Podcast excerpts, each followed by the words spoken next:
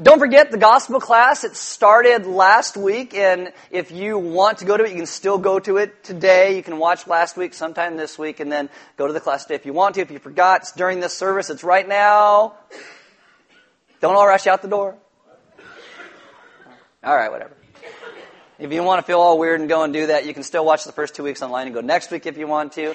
Uh, gospel, if you ever want to become a member at Element, the gospel class is a prerequisite. It's eight weeks long and it gives you basic Christian theology, uh, what Element believes, and what our vision is for who we believe God is calling us to be. And we think it's very important for you know people who become members because we view members at Element as the primary missionaries of our church body, and so we think it's really important for you guys to be able to go through something like that. Uh, Second thing I want to tell you about is if you are a parent, you got some kids, that we have new yearly we do this. You fill out new forms for your kids to let you know if there's any allergies or things like that. A really good thing in that is like last week we we had they had pancakes and and syrup. Apparently not a lot of syrup. They get like a dollop but some kids you know but and maybe you don't want your kids to have excess sugar uh, you need to, when you fill out that form, write that on there so we know. You know, if your kid like eats nuts and like goes nuts, just write that down. Let us know. So uh, today there's going to be new forms, hopefully handed out to you as parents. You kind of fill those out and just give them back so we know what's up with your kids. So if you're like that kid's crazy, they're not really crazy. It's just we gave them maple syrup.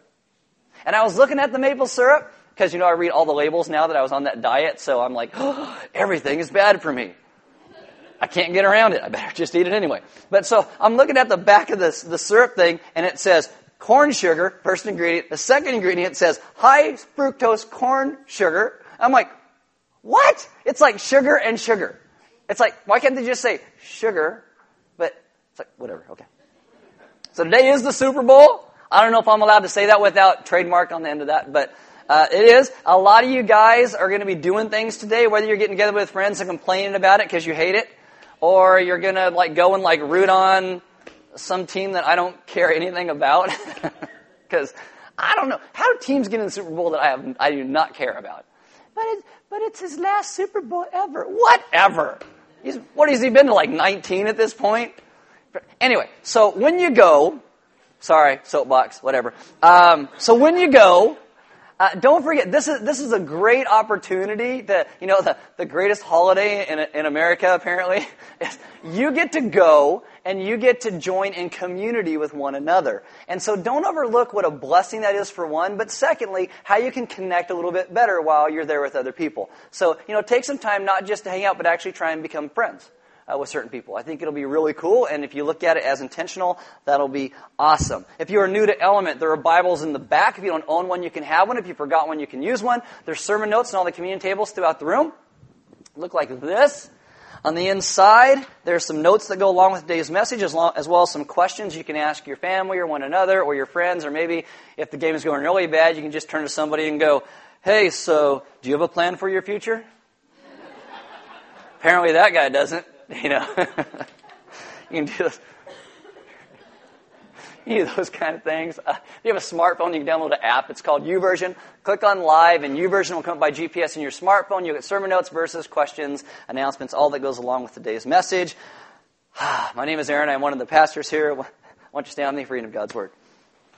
This is John chapter 20, verses 21 and 22. It says, Again, Jesus said, Peace be with you. As the Father has sent me, I am sending you. And with that, he breathed on them and said, Receive the Holy Spirit. Let's pray. Father, this morning I ask that you would teach us what it means to be a people who live empowered by your Spirit, who live in the ways that you call us to, because it's not about us, it's about you. That our eyes would get off of ourselves and where they need to be, and that we would understand that we have been empowered to be your witnesses to the world, that we would lift you up in all things and you would gain great glory as you give your people great joy. Amen. Have a seat. All right, so we are taking two thirds of this year to head through the first half of the book of Acts. We're attempting to do many, many different things going through Acts. I'm going to give you my top three in this. Number one, we want to see the beginning of the early church and Jesus' call to mission. The second thing that we want to see is that there's a lot of people like you, you're in transition in your life. You probably will not spend the rest of your life in Santa Maria or at Element, so we want to give you a good idea of what to look for in a church wherever you go. So the stuff that we look at, it's not that Element does all these perfectly, but what we believe God is calling us to be And thirdly, that understand when you live on mission with and for Jesus, you won't always understand everything that he is doing, but we can be a people who trust him in all things. So open your Bibles to Acts chapter 2. We're just blazing right along. We're like week four. We're hitting the first verse of chapter 2. Woo! That's how it works. A little heads up today. Today in the, in the text, the Holy Spirit comes. These guys speak in what is called tongues. Don't freak out, because I just said the word. Uh, the Greek word there is the word glossa, and it's where we get our word glossary from. But we're actually not even going to deal with tongues today, and not next week. We're not going to deal with it till you see it come up about the third time, because then it makes sense in context, and we'll talk about it talk about it then. Today we're going to focus on heritage and what the Spirit actually is supposed to bring and do in our lives. He reminds us and leads us on the mission of the church, which is to glorify God and disciple one another. That's what he calls us to do. So, uh, I was going to try and fit all this into one week, and I just couldn't do it, even talking as fast as I do. I couldn't fit it into one week, so you're going to get two weeks on this section of Scripture. Went back through some old notes and thought the best place to start, again, was some heritage and, and history. Some of you freak out when I say we're going to talk about history. You're like, oh no. Some of you, it's like I just gave you a new Christmas present. You're like, oh, I love history. You know, you are a little weird. Uh, but I'm going to try to make it good for all of us as we kind of push through this. So Acts chapter 2, verses 1 to 12, I'm going to read it all and then we'll talk about it says, When the day of Pentecost arrived, they were all together in one place. And suddenly there came from heaven a sound like a mighty rushing wind, and it filled the entire house where they were sitting. And divided tongues as a fire appeared to them and rested on each one of them. And they were all filled with the Holy Spirit and began to speak in other tongues as the Spirit gave them utterance. Now there were dwelling in Jerusalem Jews, devout men from every nation under heaven. And at this sound the multitude came together and they were bewildered because each one of them was hearing them speak in his own language. And they were amazed and astonished, saying, Are not all these who are speaking Galileans? And how is it that we hear each of us in his own native language? Parthians and Medes and Elamites and residents of Mesopotamia, Judea, Cappadocia, Pontus, Asia, Phrygia, Pamphylia, where they make all of your pamphlets. Egypt and parts of Libya belonging to Cyrene and visitors from Rome, both Jews and proselytes, Cretans and Arabians, we hear them telling in our own tongues the mighty works of God. And all were amazed and perplexed, saying to one another, what does this mean? So, crazy passage, tons of stuff going on uh, in here. What we're going to do is we're going to uh, tackle those questions that they asked, they being those first disciples asked. So the questions are, what does this mean? Uh, the question is, are not all these men who are speaking Galileans? And the third question is, how is it that we hear each of us in his own native language? Now, chapter 1 gives you a list of, of who's hanging out in that early church. It includes the disciples, Jesus' mother, his brothers, plus about 120 others. Chapter 2 tells you they are now meeting again, and it is the day of Pentecost. And whenever you read something in the scripture that's a big word that sounds a little bit funny, you gotta say, what is that? What does that word mean? What is it? And not just think, oh, Pentecost. That's those weird people who the girls can't wear makeup or, or jeans and they speak in tongues. You, you can't do that. You gotta look at what it means. So, big words, you go, what's the backstory to this? Because those big words have something really big that shapes them in the history of the church. So, the first question is, what does this mean? We're gonna look at the word Pentecost. Pentecost. Three things will answer Pentecost. It is the words Erev Rav, it is Exodus 12, and Passover. Cleared it up, right? Open your Bibles to Exodus 12. Exodus 12. Second book in the Bible, you'll find it. It's pretty easy. Uh, in Acts, these are first century Jews, and they are joined by what the text says is devout men of every nation. If you have an NIV, I think it says God fearing Gentiles. These are non Jews drawn to the Jewish God. For the Jews, everything is shaped by the Exodus story from Egypt. And when we understand the Exodus story, we are shaped by it as well. Our redemption groups that we do at Element are actually centered around that Exodus story. The Jews are in slavery in Egypt under a terrible taskmaster named Pharaoh. And they cry out to God who hears their cry. God comes and God rescues and God redeems them. The word redemption refers directly, as all of its connotations going directly to the Exodus. God bringing his people people from death to life, from slavery into freedom. So Exodus 12, starting in verse 2, this is how this story starts, and this is what God says to these people. This month shall be for you the beginning of months. It shall be the first month of the year for you. Tell all the congregation of Israel that on the tenth day of this month, every man shall take a lamb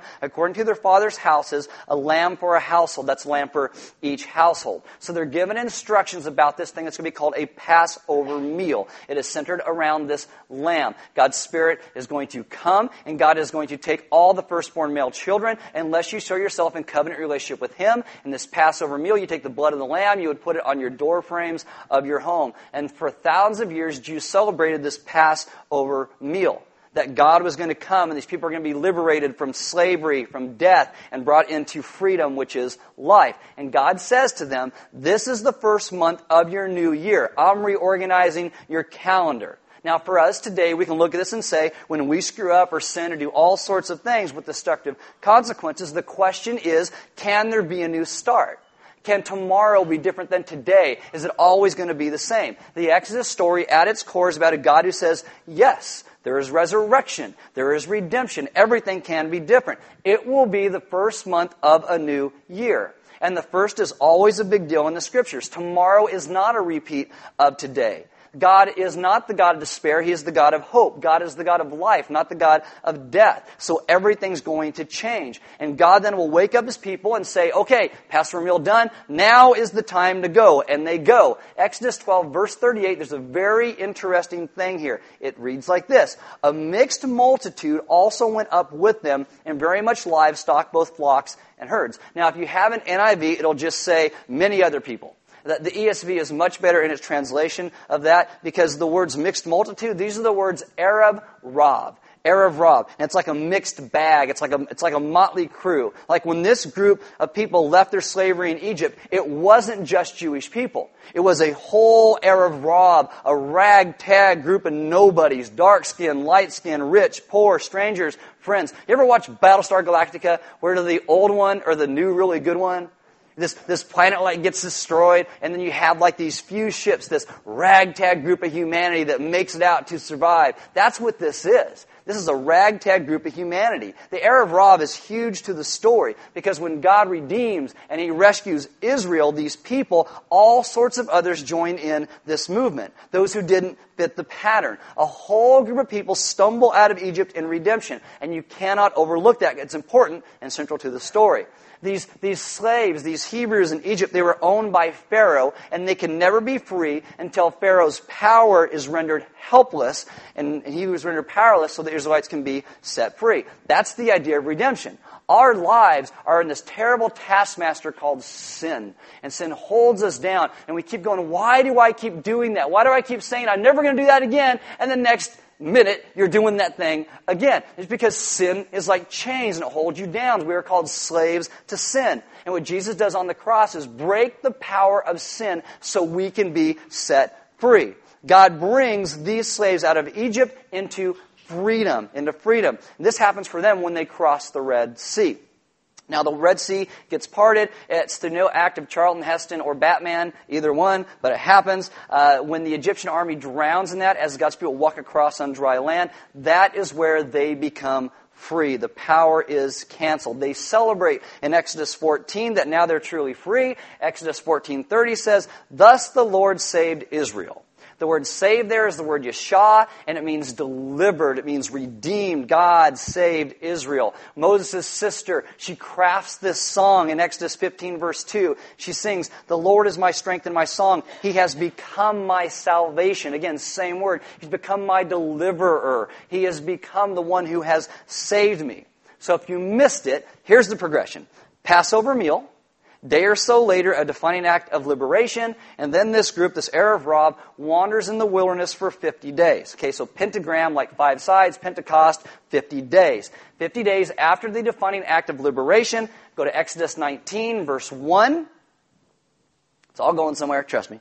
Exodus 19, verse 1 says, On the third new moon, after the people of Israel had gone out of the land of Egypt, on that day they came into the wilderness of Sinai. They set out from Rephidim and came into the wilderness of Sinai, and they encamped in the wilderness. Now, Sinai is where they're going to get the Ten Commandments. The word command actually isn't in the scriptures. The Jews called it the Ten Words. So why does this happen? Because now these people are free, but who are they? What's their identity? And so God comes at Sinai and he will give them an identity. He says, You're my people, and you're to be priests to the entire world, and you're to show what the world what my saving love looks like.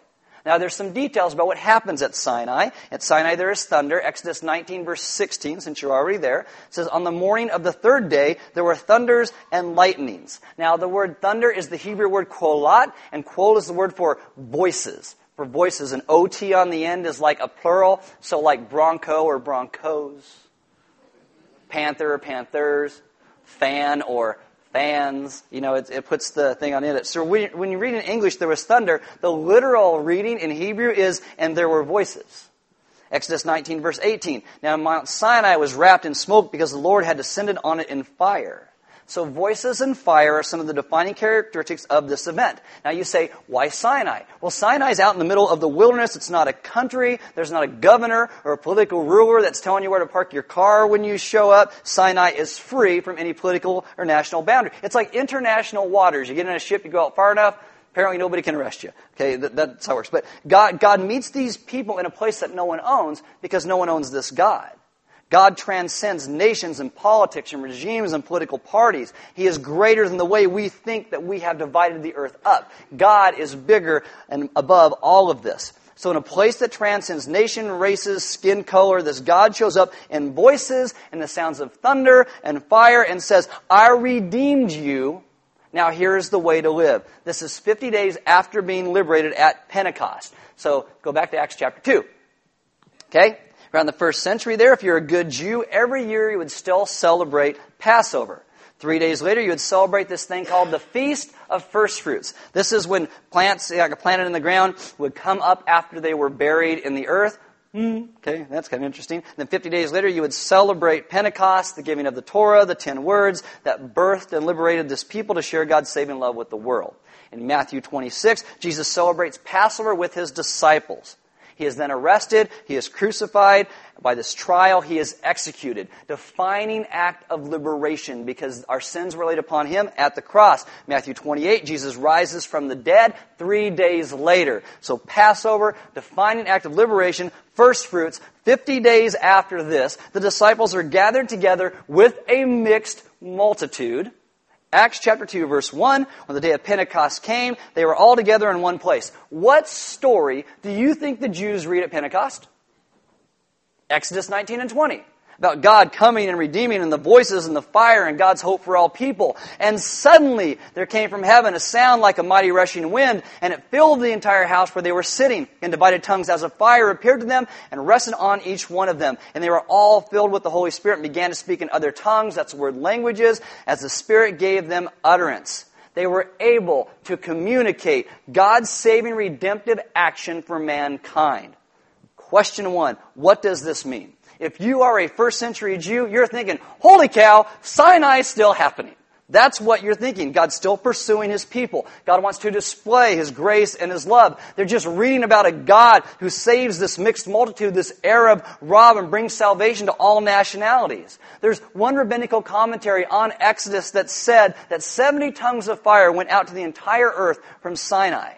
And in Acts 2, you see the same God again with fire and voices, enabling his people to speak of the wonders of God to everybody in their own native language, to everybody in the world. Do you know, historically speaking, Sinai is the only place in any world religion where God shows up and he speaks to an entire group of people, not just one person. And what does God say to this entire group of people? He says, You're mine. You are mine. Share my redemption with all mankind. Jesus comes, follows that pattern exactly. And when we talk about the birth of the church, it is a desire for the continuation, for God to have a people who will show the world his redeeming and saving love. So the church, in one sense, is new because it's centered around Jesus, but it's also very old because it's what God has always been doing. Question number two Are not all these men who are speaking Galileans? This, let me put this in your vernacular, okay? Are not all these people who are speaking from Santa Maria? They're not that bright there. Okay? That's the question. It's like, aren't these just normal people? The question is, how do these normal people do these extraordinary things? What's happening? Now, we are told growing up that you can be whatever you want to be. It's a lie.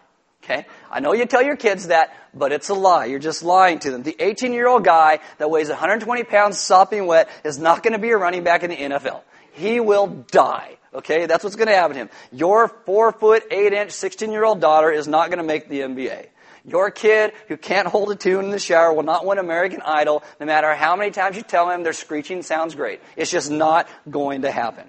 And but we have all these ad campaigns that convince us otherwise. You know, eh, you know how many people use the slogan "Believe" from like UFO junkies to X Files? I want to believe, I do. To Microsoft, to video games, to politicians, to clothing companies, to Bronco fans.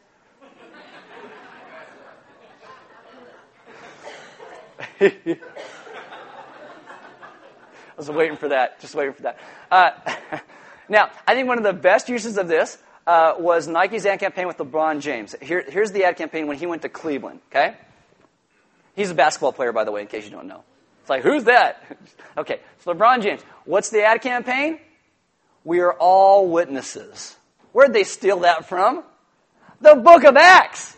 I mean, you mean that's what God's that's God's slogan for you. We are all witnesses. On the bottom left-hand corner, it says, "Believe at NikeBasketball.com."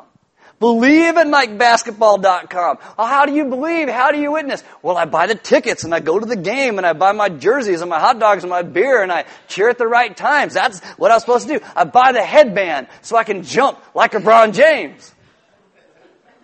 Do you think LeBron James thinks, or your favorite sports star, whoever it is, thinks that you can do what they do?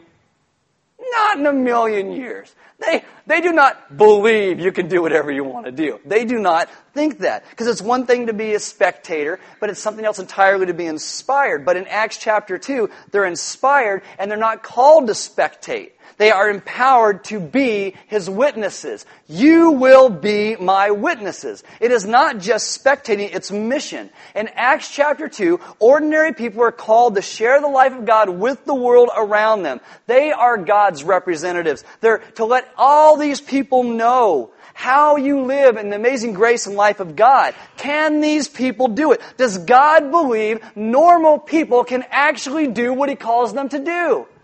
Yes! He does. You are not just spectators. You are witnesses. You are witnesses. It's, it's amazing what God does. There's an amazing thing that happens in this. And it's a call to all of us as well. It's not, being a witness isn't protesting or, or holding signs or an angry debate. It's you in your life saying, I was in bondage to sin. It entangled me. It held me down. My life was all about myself. I thought I was so much smarter than anybody else or whatever your problem is, right? Jesus comes, pulls me out of the hell that I'd put myself in. He sets me free and I'm part of his Erev Rav. I am part of his mixed multitude. And I am now able to love by living in his spirit to be his witness. You get to do what he did. You are called to be his hands and feet to the world, empowered by him. Witnessing is living. It is missional. It is intentional. It's not handing out tracts as people try to walk into a movie at the mall. It is, let me tell you what I have encountered. I may not have all the answers, but I can tell you what God has done in my life. This is what the living God, the God of hope, the God of life has done in me. The church is an Rav of people rescued from darkness, brought into light. All nations of the earth who believe. Now, if you take an architecture class, they will tell you if you look at a building, you can kind of see what the designer had in mind for that building to be. When they, like, you know, what, what's the whole composition of it, and what's it supposed to mean when people see this building? You can tell that by how they build those things. If you look at the church, the church is not a building, it is God's people, and He's building us to be His church. So you look at it, what's the church meant to be? A mixed multitude, multitude of people who are saved and redeemed, empowered by the Spirit, and set on mission. That's what we're called to be. Question number three. How is it that each of us hears them in his own native language? Okay? So, a lot of people, you read this, you have the experience with the spirit of what's going on, and they have a whole lot of questions, right? What, what in the world is going on here? What's happening? I don't get it. It produces awe, it produces worship, but a whole lot of other stuff. If you look through the text at keywords, you will see things like suddenly, bewilderment, utterly amazed, amazed and perplexed. These are the words that you see. Now, Christians say this is like the fundamental text about the birth of the church. Are these the words you think of when you think of church? Bewilderment, amazed, perplexed. I know maybe sometimes when I talk too fast, right? You're like, I, what? You know, that kind of thing. But what, what it's telling you is that God comes and does amazing things and God brings order in the midst of our chaos. The Spirit does some things that are perplexing that we don't understand, but it always results in order. Each one of us hears them in his own native language. And there's a huge problem what people in churches have done with the Spirit of God. We've gone like one extreme or the other and not understood what the Spirit of God's supposed to do. It's like some people are like, the Spirit of God's like your weird uncle who shows up for a Super Bowl party and he drinks too much and just causes mayhem. It's like, what's he doing? That's the Holy Spirit! It's like, what? What's that? Other people are like, see the Holy Spirit like Elvis and he's left the building. He's just never around. It's like, I don't know, the Holy Spirit, He gave us rules and that's all we get. D- don't think anything else. I mean, it, it's crazy. The, the Holy Spirit is meant to empower us, to grow us, to lead us into new life. The Spirit resides in us to give us this new life, but it cannot be contained by us. He brings wonder, awe, life that leads to rewarding, a reordering of our life that makes sense in light of what God is doing through His children in the world. Each of us hears them in his own native language. It becomes understandable. Australian scholar Alan Hirsch has done sociology on the early church. There's some amazing things that take place. In the Roman Empire, at 100 AD, 70 years after the resurrection, there were about 25,000 Christians in the Roman Empire. At this time, it's illegal to be a Christian, so they don't have buildings per se. They had the Hebrew Scriptures, some writings of the apostles, but not the Bible like you have. And it was hard to join. I know in churches today we're like, oh yeah, come on in, believe whatever you want, it's cool, God's good with it, you know buddy Jesus, right? That, that kind of thing, you know. And, but you would come in and you would say, I, I want to follow Christ. And church fathers would say, great, great. Take upon yourselves the teaching of Jesus. Become part of the community. Love your enemies. Don't ignore them. Love your enemies. Give to the poor. Fast. Pray. And if over time you decide you really do want to be part of us, we'll do get a service and we will confirm you. We'll confirm you. And it was always, are you serious? Because it's not easy. They're always like, let's see if you follow through, because it's hard at times. At year 100, there's 25,000 professing Christians. No scriptures, no buildings, hard to join. The year 320 comes around, and there are 20 million Christians in the Roman Empire. 20 million. I mean, how do you go from 25,000 to 20 million in, in 200 years? It looks like this movement, when it is stripped of everything except the Spirit of God, thrives. It thrives. Because seriously, when, when there's just the gospel, we stop making it about politics. And we stop making it about how people dress. We stop making it about how people eat and what, what people think. We start making it solely about Jesus and being his witness in the world around us. That's what it's about. We tell everybody, hey, my life has changed. This is how. I mean, that's living on mission. That's a witness. And you might think, yeah, yeah, yeah, well, that, that was back then. We have cars now. Things are different. Okay. Mao Zedong, evil guy, takes over ruling China in the mid uh, 1900s, and so he starts this brutal, systematic campaign to get rid of all Christians. It is estimated when, when Mao comes into power, there are two million Christians in China. So what he does is he banishes all missionaries and ministers. He nationalizes all church property. Uh, we call this what? Eminent domain today? Yeah? They come and just take your, yeah.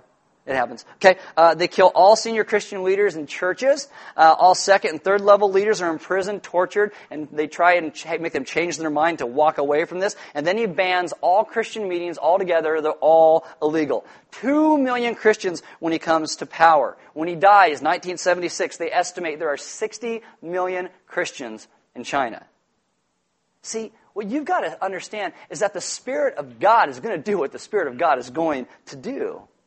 Is the Spirit trying to make the entire world into our narrow slice of experience of what church life is supposed to be like? No, no. What is the church? In Acts 2, the Spirit is wild. It empowers people to something that is new, that actually reflects something very old and brings a sense of order in this wildness, this empowered community filled with people of all shapes and sizes and skin colors who have embra- been, who embraced the risen Christ and been embraced by the risen Christ. Nobody owns this God. God owns you. Scott owns you. The Spirit is not placed in a box by how we think about Him and how we think He must act and what we think He must do. God places His Spirit in us. The Spirit baptizes us into the family of God. He leads us into all truth. And this may be different than you've been taught because God's Spirit doesn't make you healthy and wealthy and give you everything you want. God's Spirit leads us into all truth. And He makes us wise.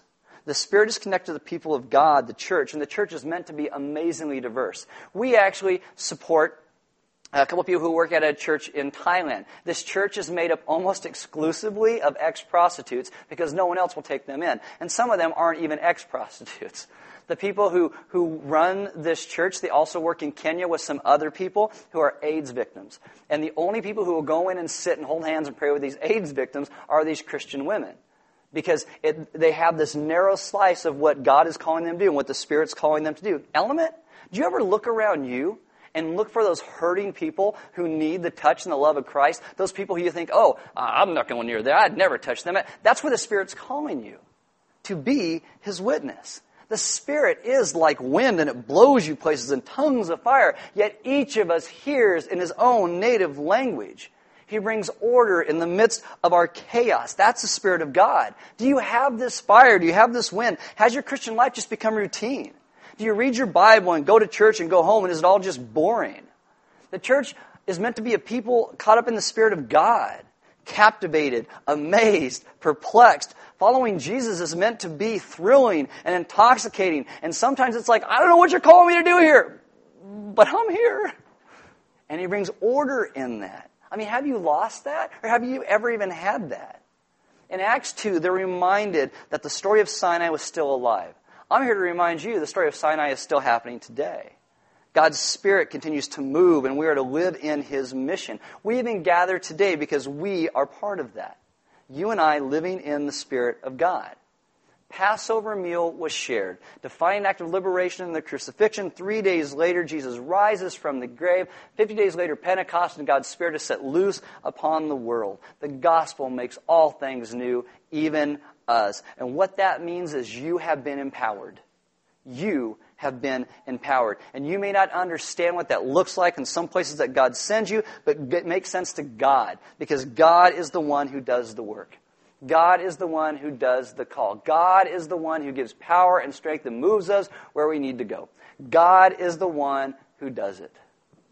And we got to understand that we are a people who are meant to rest and trust in the goodness of who He is as He leads and guides us where we were meant to be. I mean, when we talk about communion every week, and you break that cracker like Christ's body is broken for you, you dip it in the wine of the grape juice, it reminds of his blood that was shed for you and me. We do that because that's the defining act of liberation. That's where we remember that Jesus died for our sins. But it's not just that he died for our sins, he rose from the grave to bring us back to life. And then at Pentecost, he sends his spirit. What we have to understand is that the Christian faith, it, it is emotional.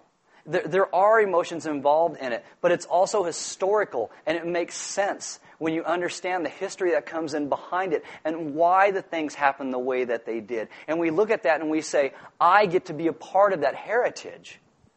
I get to move forward in that. And the same God that empowered those, these people in Acts, the things that they did, is the same God and same Spirit that empowers you to live your life to be His witnesses. I mean, my goodness, don't witness LeBron James. Witness Jesus and what he has done because our lives are new. I hope that you can be as excited about Jesus as you are about whoever's going to lose today. You know, whatever. yeah. I mean, guys, our, our lives are going to be caught up in the grace and the goodness of the Spirit of God because He is good. The band's going to come up. I'll stop rambling, I promise.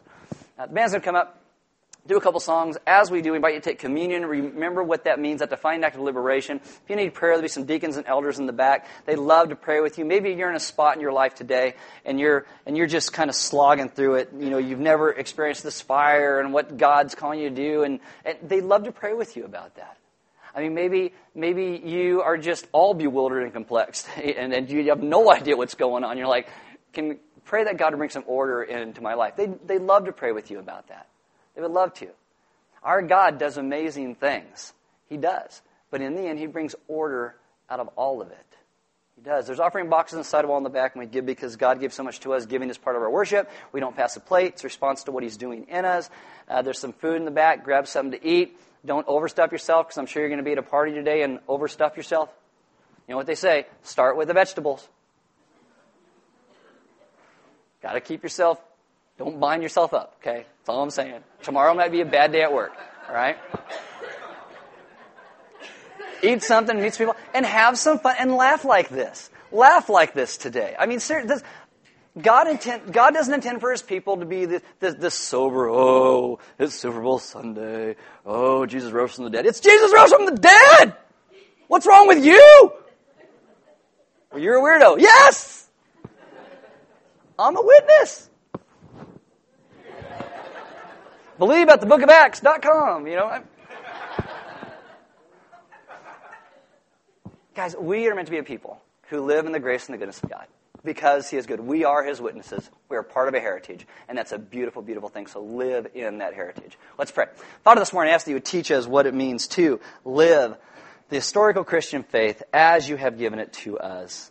That we would understand how these things work out in real space and real time. But then we'd also understand the emotion that you bring into the midst of it that you cause us to love you and you call us to love one another.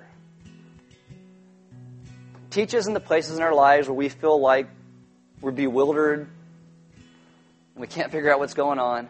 Teach us to trust you and begin to pray that you would bring order in the midst of that chaos.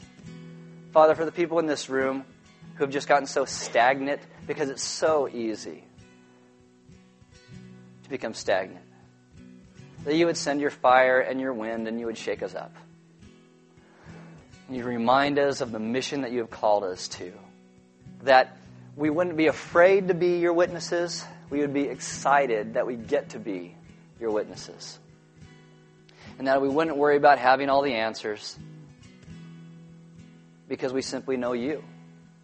And we talk about what we know, what you have done and what you continue to do. Teach us to be those who live in great joy and great strength and great hope because you are the one who has saved us. You are the one who has empowered us, and you are the one who set us free from our taskmaster called sin. And you've led us into freedom and redemption so we can live and worship and love as you call us to. So teach us to live as your witnesses, believing in all that you've said. We ask this in your Son's good name. Amen.